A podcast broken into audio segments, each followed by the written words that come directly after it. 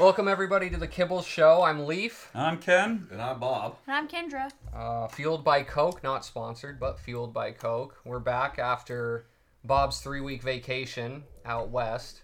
Thanks for joining us again. We missed you. Well, I missed you guys too. Aw. Uh, this week we're gonna get right into it. Our topic is why America is great. Um, Bobby, you wanna you wanna start?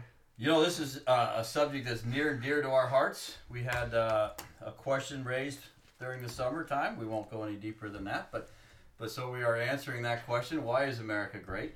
And uh, America is great uh, for a number of reasons, but I love the uh, the uh, talk that I heard by a person by the name of Cleon Skousen, who discusses about our founding fathers and their uh, phys- uh, metaphysical foundation. That's the uh, the modern term for spiritual. You can't use the word spiritual in school anymore, so they use the word metaphysical Metaphysical. foundation Huh. to a great civilization. So uh, he said there is a spiritual foundation, a founding upon. Uh, see, there is a spiritual founding on which this nation and the Constitution is built. And George Washington said that if future generations do not preserve the spiritual foundation of the structure, will fall. Um, and that's that's uh, prophecy. So we, I guess we could discuss a little bit about the spiritual foundation or the metaphysical foundation of our country. Um, Uh, so the, the speech, God's Hand in the Founding of America by Elder L. Tom Perry. This was an address delivered February 24th, 1976 at BYU. I believe I will find it eventually. Um, he talked about that. Um, so while you're looking for that, yeah, keep talking. I will tell you a little bit about the 1787 passage of the Northwest Ordinances, which um, which pretty much dictated what schools were to teach. And three of the things that the founding fathers felt that schools should teach in our schools is uh, religion, morality, and knowledge being necessary to good government. So that's a foundation that all schools should teach: uh, religion, morality, and knowledge. And the question then is raised whose religion should they teach? And the answer is everybody's religion.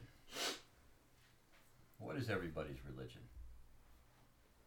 What is the five things that every religion can agree on that should be taught?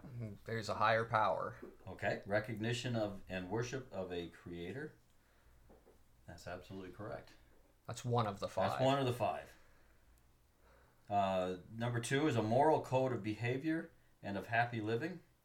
Number three is responsible for how we treat each other. So there's a higher power, as you said, or a God, and that God will hold us responsible at some point for how we treat other people. And then all mankind will live beyond this life. And number five, we will all be judged for the conduct that we perform in this life. Hmm. I agree. And based on those uh, five principles, we became the greatest country in the world because of the founding fathers' belief that we are a country founded on religious moral values. Something in Elder Perry's talk. This was it was split up into to different sections and he was showing some posters and this one was under the inspired document portion. It says no constitution on earth has endured longer than ours. We seek and usually find the answers to today's hardest legal questions within this document of yesterday. The Constitution was and is a miracle. Both Washington and Madison referred to it as such. It was an inspired document written under the divine guidance of the Lord. James Madison, commonly called the father of the Constitution, recognized this inspiration and gave the credit to the guardianship and guidance of the Almighty Being, whose power regulates the destiny of nations, whose blessings have been so conspicuously displayed to the rising of this republic. We believe that the Constitution was brought about by God to ensure a nation where liberty could abound, where his gospel could flourish. Joseph Smith said, The Constitution of the United States is a glorious standard. It is founded in the wisdom of God. It is a heavenly banner. Well said. I'm going to play this quote by, uh, this is a story that Skousen teaches here. If I can get it to come up the way I want it to. Hold on a second. I'm looking for this one moment where it's going to start without having to play a whole bunch of other stuff. Okay. 1931, a young judge came from France to uh, study our prisons. In France, they had a lot of people in prisons. We didn't have so many people in prisons in America. So he wanted to know why. So he came over to study them. He got over here and he looked around. He was amazed. He said to some of the people, Where's your government? Oh, they said, We've got one. He said, Well, I don't see it. Who's running things? Oh, they said, We are.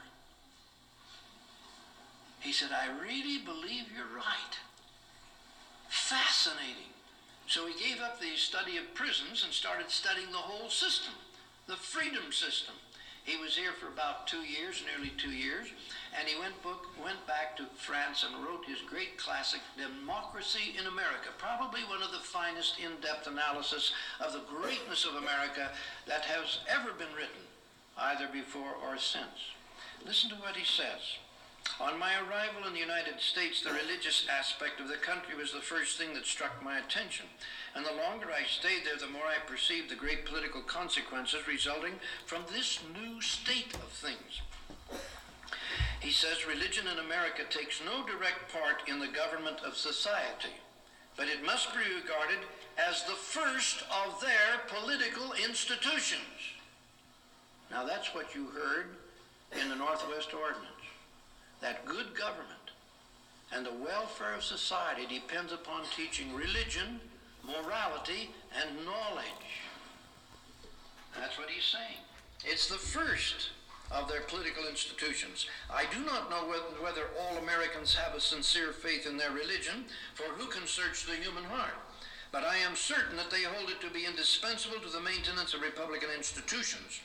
This opinion is not peculiar to a class of citizens or to a party, but it belongs to the whole nation and to every rank of society. Now he says European philosophers were wrong. The philosophers of the 18th century explained in a very simple manner the gradual decay of religious faith. Religious zeal said they must necessarily fail the more general liberty is established and knowledge diffused. In other words, they were saying that as science expands, religion, which is really um, a myth, will disappear. He says, unfortunately, the facts by no means accord with their theory. There are certain populations in Europe whose unbelief is only equaled by their ignorance and debasement, while in America, one of the freest and most enlightened nations in the world, the people fulfill with fervor all the outward duties of religion. See, these are books that we should be reading again, that reestablish the confidence and the, of, of the fundamentalism that is contained in the first free people of modern times. Now, as I tried to Bobby. the Well, we communication have this section little- as Bob, Well, he never shuts up, does he? no, neither does your neither does your phone. That's funny. okay, let's have a little discussion.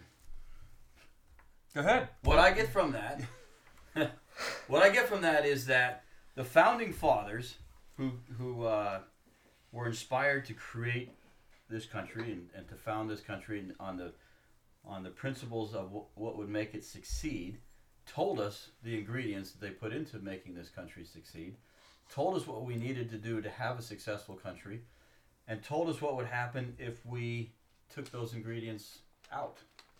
Namely, the foundation being um, uh, said that we would need to have a uh, foundation of um, religion, knowledge, and morality. And you take those three things away, and you lose your freedoms. You lose your country. Now, you look at where we're at today, and you've got to ask, what's the difference between our country today and our country in the day that Tocqueville wrote his book? We're having another bump in the road right now in this country. This is still the greatest country on earth. Here, here. Um, this this is a sacred place. Um, and I believe that from the scriptures. I also believe that we, we will get through these times right now. And we are having some very difficult times. Um, but it doesn't change the fact that we have survived 200 plus years. We've done a lot of things in this country that we should be ashamed of. Slavery, for one, what we've done to the American Indians. But we've learned from those. Look where we are as far as where we've come with uh, the racial, pro- racial problems in this country. Other than a handful of people that are trying to still throw it out there and make us sound like a racist country, which we are not. It's a melting pot. If we all felt the same and thought the same, this would be a very dull place to be. Yeah. Um, I think having all these um, well, basically, all, all the people that have come here from other countries that have made this their home, we learn from them. We learn from their societies what they've what they've escaped from. A lot of them. Um, I, I I think that we need to stay focused on keeping this country great. Um, like you said earlier, Bob, morality, um, how we treat our other neighbors or uh, other people in this country. Um, we've gotten away from that. We've become a very divided and angry country, you know, in our in ourself. And I personally think some of that is because religion is not the priority that it used to be when this country was first um, developed. Yeah. So some of the, the quotes that I wrote down, one of them I see going around every once in a while. It says, If the United States saw what the United States is doing in the United States, the United States would invade the United States to liberate the United States from the tyranny of the United States. I like that. I um, like that. Who said that? Uh, you know, I don't, I don't know the source of it. It goes around on Twitter every once in a while. I see it in the, the meme community. But Kenn, what you started talking about with people coming from other, other countries. One of, one of our good friends from out in school. Um, he was from South America. I don't remember which country, but I first met him uh, in our economics class, and um, I re- was might have been Venezuela, but one of the the tough countries down there, one of the communist run countries, and and he said, I am in this economics class to learn why American economics work, because communist economics do not work. Um, I had a gal. She was in my uh, English class, and she was transfer student from Russia, and she was like, "You guys don't know how good you guys have it. Like you can bash your presidents, you can bash the people in power. And she goes, We couldn't do that back home. If we did, people went missing. And like I think people nowadays have a very self-centered view instead of a worldwide view. They're just focusing on our problems versus the problems that are outside of our little bubble here another two things. I know where one of the quotes came from, but one of them, hating your country is like hating your parents and still living in their home. Move out and be happy somewhere else. Um, this I do remember. Um, October maybe of last year, but this was Pitbull. He um, rapper, hip hop artist, Cuban American. Mr. Worldwide. I'll censor it, but he said to whoever doesn't like the United States of America, may God bless you, but F you at the same time. If you don't like the United States of America, go back to the countries that we're from and you'll see how much you appreciate the United States of America. Here, here. Amen. I'll drive. you know, I agree. it's the freedoms that we have the freedom of religion, the freedom of speech. A lot of countries, as Kendra said, don't have that. They don't have the right to stand there and trash their president or trash their leaders. without going missing, and that, and that's even in 2022 that happens. Yeah. And I think there are a lot of people in this country that have forgotten just how good we have it here. Mm-hmm. You know, there's a another famous quote that I I've read a few times, and that is that there's opposition in all things, and um, as soon as you build a great house, Mother Nature's working on destroying it, and as soon as this country was built, opposition was working on destroying it, and um, and there's people who cannot tolerate the amount of freedom that we have. They they don't feel that, that that's a good thing, and so that you know there's always somebody that feels like they can better dictate and better tell us what we can do to make ourselves better, make ourselves lives better.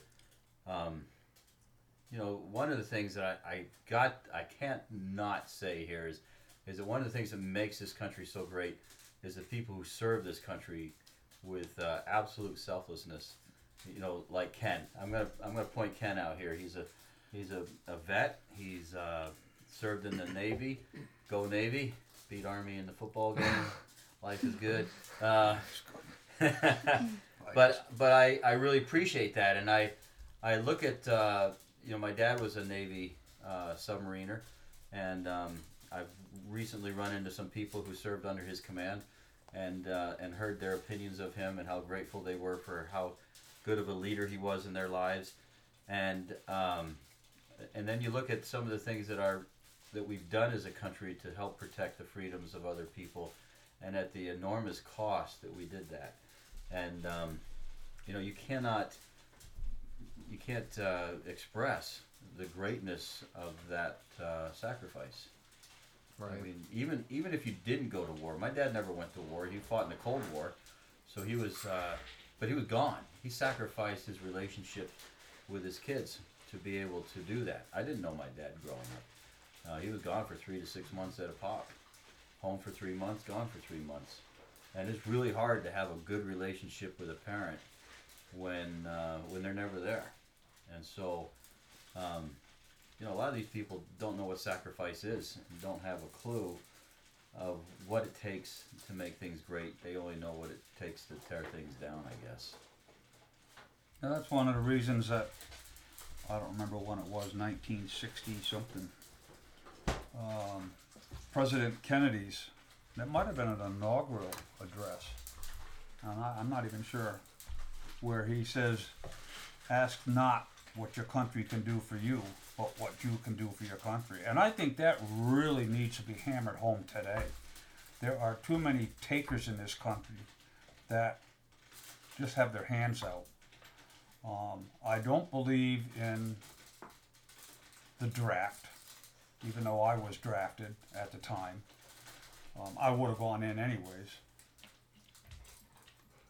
We have the best military in the world. We have some of the most dedicated people. Um, like Bob said, that sacrifice so much for so many. And not just the people of this country, but for other countries. How much blood have we shed as Americans to help other countries? A lot. A lot. I was um, fortunate to uh, go visit a friend of mine up in Midway, Utah, and I won't mention his name here, but we spent uh, most of a day together uh, with another friend, and he talked about his experiences as a war. He went to war. He went to Vietnam. He went through that experience, and it's not something you know. I, I just have never really taken in the depth of the sacrifice that's made. It's not a matter of I'm leaving June 1st of 1965 and I'll be back in 1968 and then I'm going to put it behind me and I'm going to move on with my life.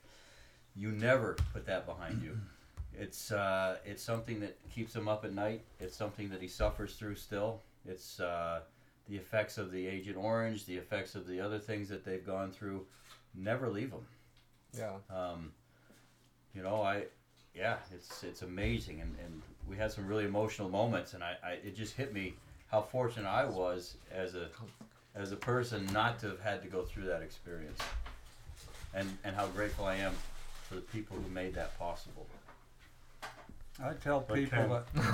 oh, you're gonna make me cry, Bobby. I tell people that don't understand, and it, you know what? There's a lot of people that don't understand.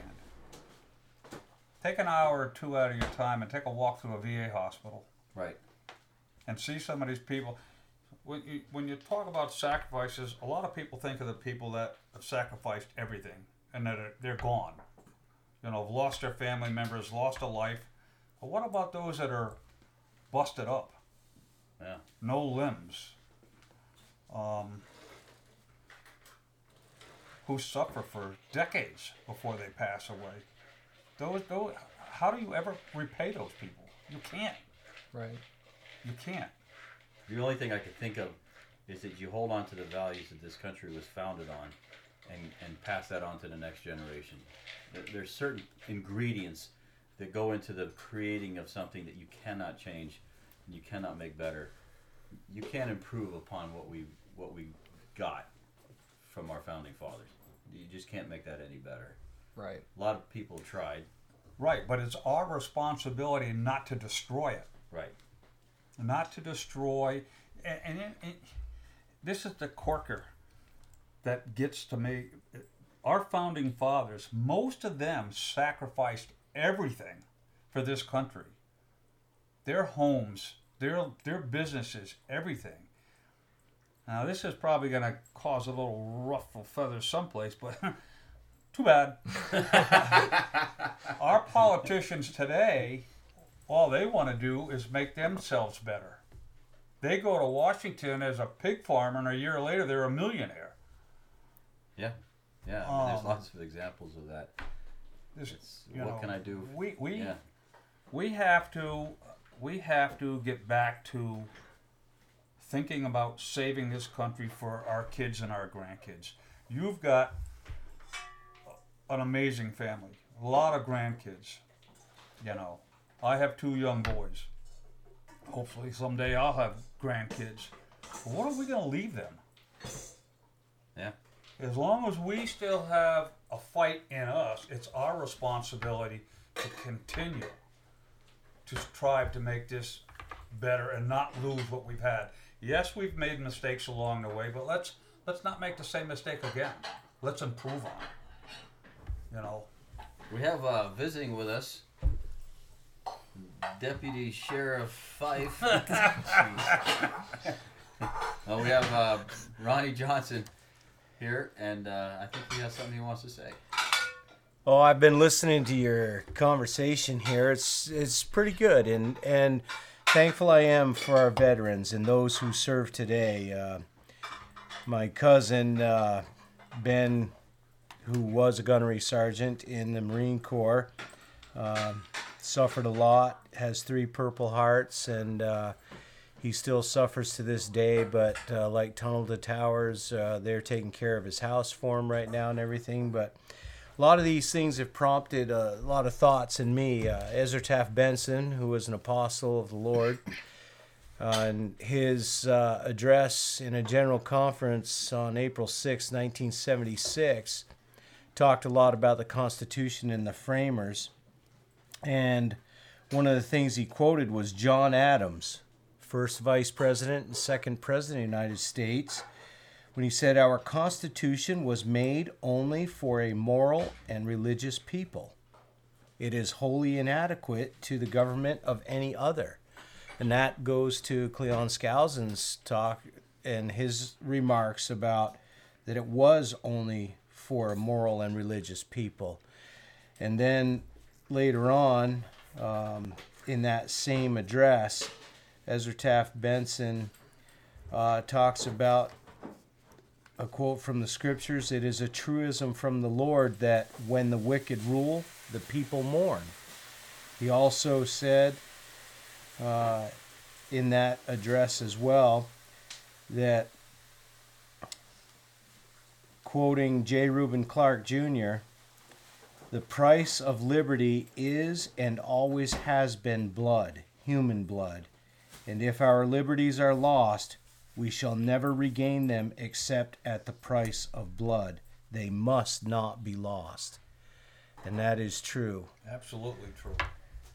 People don't understand that the government of a republic that which we live in and which we have here, a, a democratic republic, a constitutional republic, is that the government cannot do two things. One, it cannot create wealth. Only the people can create wealth.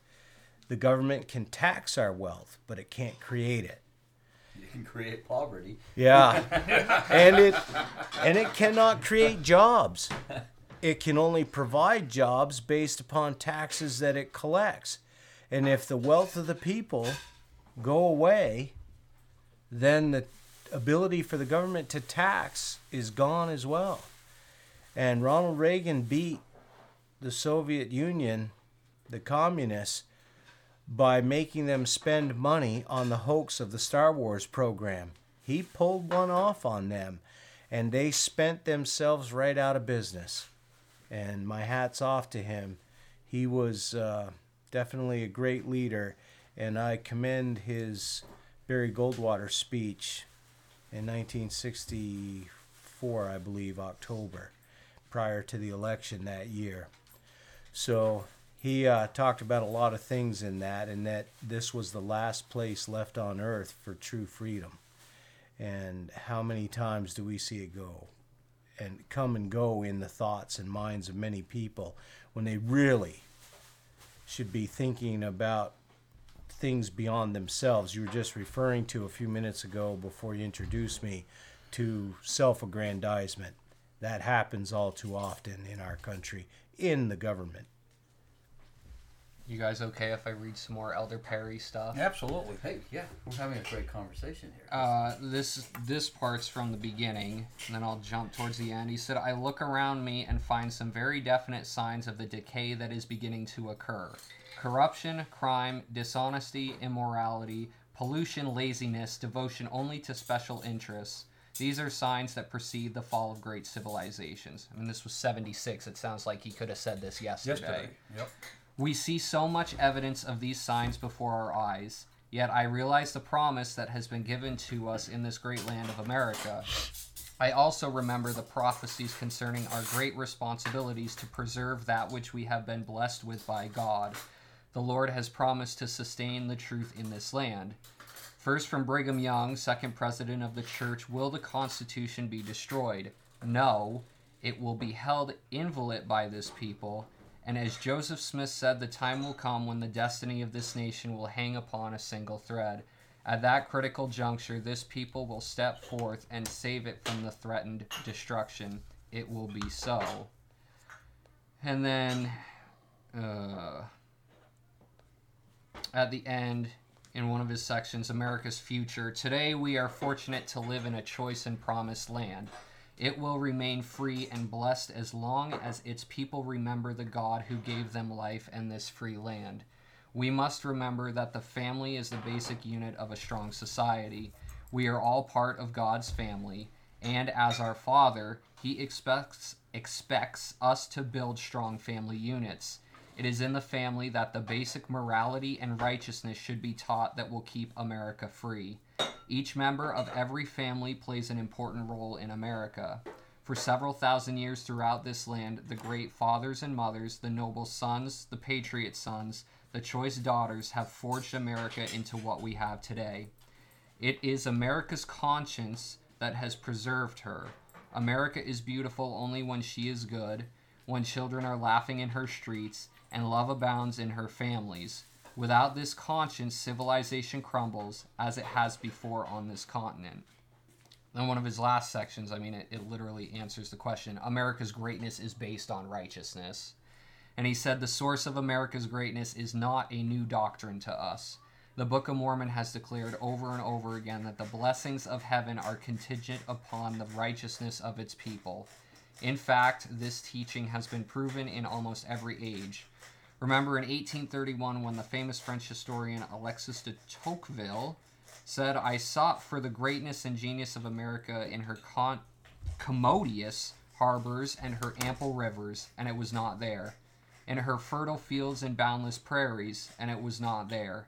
In her rich mines and her vast world of commerce, and it was not there.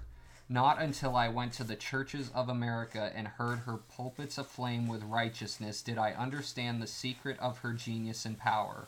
America is great because she is good, and if America will ever ceases to be good, America will cease to be great. Yeah, that's Amer- a great Amer- book too. It is. Uh, uh, America will cease. Yeah. Period. I'd like to uh, uh, give the um, the uh, link or whatever the Cleon Skousen talk that I played a few minutes ago. I should give that uh, out, and that's "Secret to America's Strength" by Cleon Skousen from Favorite Speeches, and I guess he gave that speech in the 1970s sometime. But he used to work for J. Edgar Hoover. Uh, Ezra Taft Benson uh, served as Secretary of Agriculture for uh, Dwight D. Eisenhower all eight years of his presidency while serving as an apostle at to the same Lord. time, Yeah. But just like Leif was talking about with Elder Perry, um, in the talk by uh, President Benson in 1976, again, James Russell Lowell was asked, How long will the American Republic endure? His answer, As long as the ideas of the men who founded it continue dominant. And they have to. And he said in that same talk that righteousness is the one indispensable ingredient to liberty and freedom. You have to be a righteous people to be free. Another thing Tocqueville said in his book, I have a copy of that book. It's You do? Yeah. Um, is that America Nice. America's greatness comes from the fact that she's free to do whatever she wants to do, and she has the moral values not to do whatever she wants to do. Hmm. And so when we lose those moral values, you know, I mean, you don't have to go very far to see how that goes. Just turn on the TV. You know, if you can't have a store without people walking in and taking what they want because there's nobody to protect you and there's nothing that you can do about it, that's a distinct loss of moral values. And that's just the tip of the iceberg if we don't, as a country, come together and figure it out. And I think we're starting to see that. I think we're starting to see a shift from the last decade to where we are right now. Uh, we're still having some very difficult times, but the American people are waking up and realizing that we're on a we're on a wrong path right now. We're, we're not going down the road that we ought to be going down. Um, we've got kids that are not being able to go to school. Um, You know, when the for what? Go ahead. I'm No, no, sorry. go ahead, go No, ahead. I was just going to say for what I feel are uh, unconstitutional reasons. Um, Political. well, well, yes, Political reasons rather you- than real that's true. life reasons. politics becomes more important than Life. life and truth. But you know, when the president of El Salvador offers sanctuary status to the people of Chicago, you know that this country's got a problem. and and that's true. That's a true story. The president of uh, El Salvador offered sanctuary status to anybody from Chicago. it's the most dangerous city in the world. Uh, yeah, well, I was just going to say we can't we can't be a country without borders. We can't be. We are a melting pot. We do have we have a way that you can come to this country. I mean, why why are millions of people flocking to this country? Because it is still the it, it's the last great place on earth. On top of the things that they think they can get for free. This country has never had a problem helping the needy. It never has, and I don't believe we ever will. The problem today is it's not the needy, it's the I want. The greedy. What the, that's very good, Bob. It is it is the greedy. It's what can the country do for me, not what I can do for this country. Um, The new bumper sticker. It's not the needy, it's the greedy. There you go. Trademark that right now before anyone takes it. Good TM. uh, we, we, we, we need to get a we need to get a handle on this, um, and I believe we are. Um, what Leif said a few minutes ago about the Constitution will- will hang by a thread. Um, that's what they're working on right now. You know, we're That's, all re- that's what they're working on as they gradually take away a little bit of our our uh, freedoms. Uh, these are God-given rights that were given to us, and we're not going to give them up. so ignorance is um, ignorance. yeah. Not an excuse. Is excuse. it something I said? no, no, but I was thinking about it. You know, uh, Skousen, Skousen talks about all the things that we used to know, not only as a country but as a church, and all the things that have been lost because we don't study it. You know, uh, one of the things he pointed out, and this is a little bit religious, but uh, we don't have most of the Book of Mormon. We only have the part that Joseph Smith was allowed to translate. And we have been chastised as a people because we haven't accepted that properly, and so we're not going to, we're, we're under condemnation according to the Doctrine and Covenants. And until we accept it and start using the Book of Mormon the way it's supposed to be used, we're not going to get the rest of it. And uh, and I think the same thing goes along with with our country. Majority of the people who live in this country have no clue what the founding values of this country were, no clue who most of the founding fathers were, no idea what the Constitution says, and no idea what any of that stuff says. And so, ignorance is ignorant people are easy to lead to wherever you want them to go because they don't know any better. And so, part of that responsibility in becoming a, or being a great country and maintaining that greatness is teaching our children what it is that we have and what gift that we've been given and what the value of that gift is. And as a grandfather, I felt that it's my responsibility to do that with my grandkids. So I, I ask them all the time, who is this person? Who is George Washington? And then we talk stories. I tell stories to them about it. Because if they don't know this stuff, and I'm not saying their parents aren't teaching them this stuff because they are, but but I feel as a grandfather, I'm going to make sure they know this stuff. And um, you know, we we don't know this stuff. All, all we know is that you know religion in school is bad. Why? Well, because they say it's bad. But Joseph, I mean, but uh, George Washington said that uh, you know our founding father said that teaching religion in school is is a primary importance. And not only that, but it used to be, and if you listen to the rest of this talk by Cleon Skousen, it used to be that most of the religious or most churches would actually worship in the colleges or even in the courthouse buildings before they had built the church buildings. And and you know because the the government understood the founding fathers understood that that, that foundation of moral values is what's going to keep this country going. And so if you want to destroy the country then the opposition is going to say well just destroy their moral values and then we'll take care of the rest Happened to the Greeks, the Romans, any great civilization. Yeah. Take away the family unit, and you've got it. Done. You nailed it. They're done. So we are responsible, each of us individually, for making sure that this country stays great. I- I agree with that. Even though you say uh, a lot of things that the young people should be taught today in school uh, isn't being taught anymore. No, it's not. But as parents, you're right. That's where we step in and say, you know what? We're going to make sure that you understand. You're, you're going to understand how great this country is and why this country is so great. And Well- the sacri- Go ahead. No, no, go ahead. Keep I was just going to say, and- and the sacrifices that were made by so many for you. Exactly. Yeah, I mean, it, it's it's a parent's responsibility to make sure their children are being taught properly. And and I think for a long time, parents have just turned it over to the government or turned it over to the school system and not paid any attention. I do think that that's changing now. Look what happened in Virginia mm-hmm. recently, and Florida's passing laws right now on teaching history. If you don't know your history, you got no future. Well, know? I I also imagine like as we talked, like if if I was one of the brethren, I would be super upset at BYU right now as well because that is a church-run school and the church knows all of this. And a church-run institution is not going down the path that they should be. Yeah. Like, Let me ask you a question. yeah. Since you are closer to high school than anybody else in this room by I'm the furthest away. by decades. What you learned in school and then what you think you should have learned in school, is it the same thing or is it far apart? Well, funny you said that because I started thinking about that when Kenn was talking. Um, I I look back at my AP history class, um, and it being an AP class, the goal was everything we learn is in preparation for the test at the end of the year, so you get a good score on, on your AP test.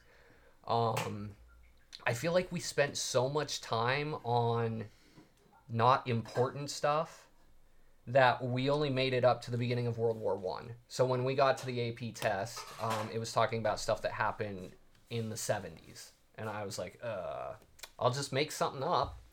Um, I think I feel like when I was in high school, I got some of these values that need to be taught, but I, I think it was already on the way out the door. there was a, a lot of a lot of kids didn't know a lot of stuff about our history. Um, So separate what you knew from school and what your dad taught you.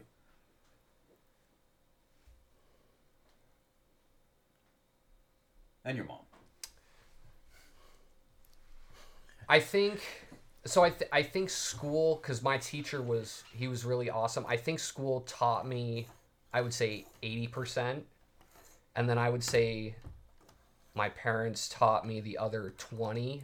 But I I almost put more value on the twenty percent because it's the gospel side of it. So I got that right. We talk about like oh Christopher Columbus came over and, and discovered America nobody would dare say that he was inspired by the Lord and how much he prayed to the Lord. Um, Yeah. Elder and- Perry told us one of his sections is discovering America, and he tells us uh, us the story of Christopher Columbus and like how much he prayed and how much he gave credit to the Lord. Right. He said he was driven by the Holy Ghost Yeah. to come out here. And the Book of Mormon said that he would be driven. It's interesting that those two entities spoke about the same experience that he would have. Of course, Columbus never heard of the Book of Mormon, and, and at Right. the time, Joseph Smith didn't know that part of Columbus' Right. story. So, um, Yeah. But I, I am interested. I was thinking when Kendra and I have kids, um, not only is there going to be like a lot more history that has happened, um, and so more stuff to go through, um, but I, I'm hoping these essential things aren't completely gone. I mean, I have no problem teaching my kids that. Um, we done good, kid. I, I just think of like like the the other the other kids right like like kids that aren't members of the church um or who I- have I- yeah. parents that are not patriotic or who don't that are concerned with themselves and not so much about being good citizens. And and that's so important. I'm very proud of Leif uh, in a lot of ways. He's um, when he bought a book about the constitution and had the federalist papers in it and so on brought that out. he actually uh, was fulfilling some of the requirements the first presidency pushed forward in uh, in 1971 uh, or 1973, excuse me, that we should learn what the intents of the framers were and that we should study and learn the Federalist Papers and learn the things in that background. I mean, even the average age of the framers was 44. That's pretty young thinking about it. in today's standards. Yeah, But I they mean- were three quarters of the way through their life at that Yeah, point, if right. not more. Well, they all had white hair. Benjamin Franklin. no jab there. Yep. Benjamin Franklin though was 81. Yeah. Um, George Washington was 55. Alexander Hamilton was 32. James Madison, who recorded the proceedings of the convention for the framing of the Constitution, in his remarkable notes, he was only 36 years old. You know, Ben Franklin, when he was in his 20s, they say wrote some of the most beautiful poems and, and uh, soliloquies, I guess, about his relationship with God. Yeah, they were all God fearing men. They they didn't they weren't ashamed to talk about it back then, like people seem to be today. well, because if you throw God out of the equation, then there's no accountability. You know. Well, you you, you have- don't have to worry about anything, right? If you take God out of the equation, then you don't have God given rights anymore. They're all government given rights. And whatever the government gives you, they can take away at their own will. Exactly. Yeah, that's a good point. And You know, we've we've been able to blame a lot of things over the last couple of years on COVID. Um, but I think one of the one things that we can blame on COVID and be proud of is that parents today were more aware of what their kids were being taught in school Oh, yeah. than they were prior COVID because they didn't get stuck with the responsibility of teaching their kids. Um, and all of a sudden they're going, whoa, this this this isn't cutting it. Yeah. Um, so, so I go back to my one of the first statements I made this evening, and that was I believe we're on the road to redemption. Um, I, I think we still got some bumpy spots ahead of us. I think we're definitely at a turning point where we we've got to make a decision to We- go we- one way or we the are. other. Well, adversity will bring the best out in us. Because without that adversity, you you don't have the opportunity to become the best you can become. If everything's easy, you become lazy and lackadaisical. And then you become dependent upon other entities or people. And now we're seeing that we need to step up to the plate and we need to do our jobs as parents and as citizens. I, I agree with that, and I think we all, including myself, um, we may not always agree politically with somebody, whether it's our neighbors or somebody in church or, or somebody we work with. But I think it's our responsibility to try to have a civil conversation with them, listen to their side of the story, but on the same term, they should listen to what we have to say And then block and delete them. and then block them, give them the B and D. B and D. I have a Bob, question. Bob and Dunkel. I have a question for you, Kenn. This uh, Oh, I'm sure I got an answer. You has can't- occurred to me. Yesterday, a reference was made. A reference was made comparing what happened in um, in uh, last year on the sixth of January at the Capitol building. Yep. To uh, to uh, December seventh Yeah, to Pearl Harbor Day. and to uh, No comparison. September And 9/11. 9/11. No comparison. As a vet, how does that make you feel? It disgusts me that they would even make a comment like that. Um, first of all, uh, on both of those situations, we were attacked by an outside entity that tried to destroy this country. What happened on this is my personal feelings. What happened a year ago, yesterday, in the Capitol, was a demonstration that went awry by a handful of stupid people. People that, yes, that building belongs to us, we the people, but they don't have a right to destroy that building. The people that did any type of damage, any type of theft, they should be arrested and held to the highest accountability. Now, why do we have 70 to 100 people a year later, basically political prisoners, still locked up in jail and have never been charged? And it's Have only been been talked about that they could be charged with trespassing, and Right. that's it. They want to And keep they 'em wanna in for a year? terminology out there about an insurrection. Look up what the word. Look up what an insurrection is. There was no insurrection. Period. It was a demonstration by a. I mean, how many people were there? Hundreds of thousands of people, You know what I did? and a handful of idiots did some stupid things. You know what I didn't realize was that that Capitol building had been bombed in the 50s and again in the 70s. Yeah. Oh yeah. And It's that, not uh, the first time that something's happened there. Yeah. Anyway, we won't Dramatic. get any deeper into that political hot potato, but I, I No, just it was, curious because no, I actually shut the television off yesterday after I heard that comment the first time. I said, "I'm not, I'm not going to sit here and listen to this nonsense Well- because that's just what it is." it, it demeans. I th- in my you know as a younger adult, I'm not young, but as a younger adult who grew up in the shadow of, of December seventh and, and who experienced uh, s- uh, 9/11. It, it, was diminishing to those experiences and to those people who truly sacrificed their lives uh, in a in a in a horrible horrible way. Absolutely. Exactly. I heard on a radio talk show today a caller express that if December 7th would truly be compared to what happened on January 6th, then only one Japanese would have died and everybody else would have just gone to jail. It doesn't make any sense. It, it's dis- yeah, it's disgusting to me. And thank you, Kenn, um, again for your service and, and for that opinion. Because you're right on. It's it's not appropriate. It is totally inappropriate. And anyone who should do something like that, they they should not have any respect or or credibility because they've expressed that they don't have credibility. It just it just it really makes it difficult to have an extreme when everything's extreme. What an insult! Yeah. Um, you know, when you start throwing terminology around like he's a Nazi or this, that, or the other, it, it diminishes what that really means. And uh, at any rate, I think we probably. I think it's extended- dinner time. Yeah, Yeah. It's, it's about time. Well, for food. civility has to come back. Yes, Civility has to come back. There's no doubt about that. Well, this is the most serious podcast we've ever had. I think.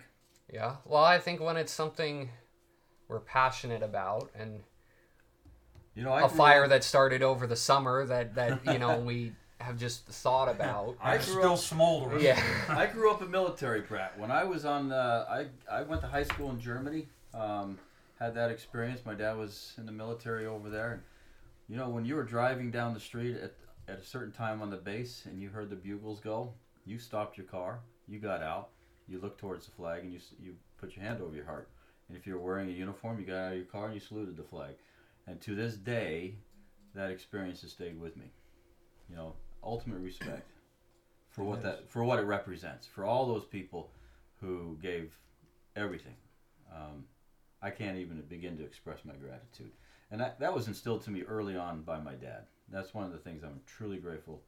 I have the gospel because of my parents, and I have that ultimate respect for for that flag and for what it stands for.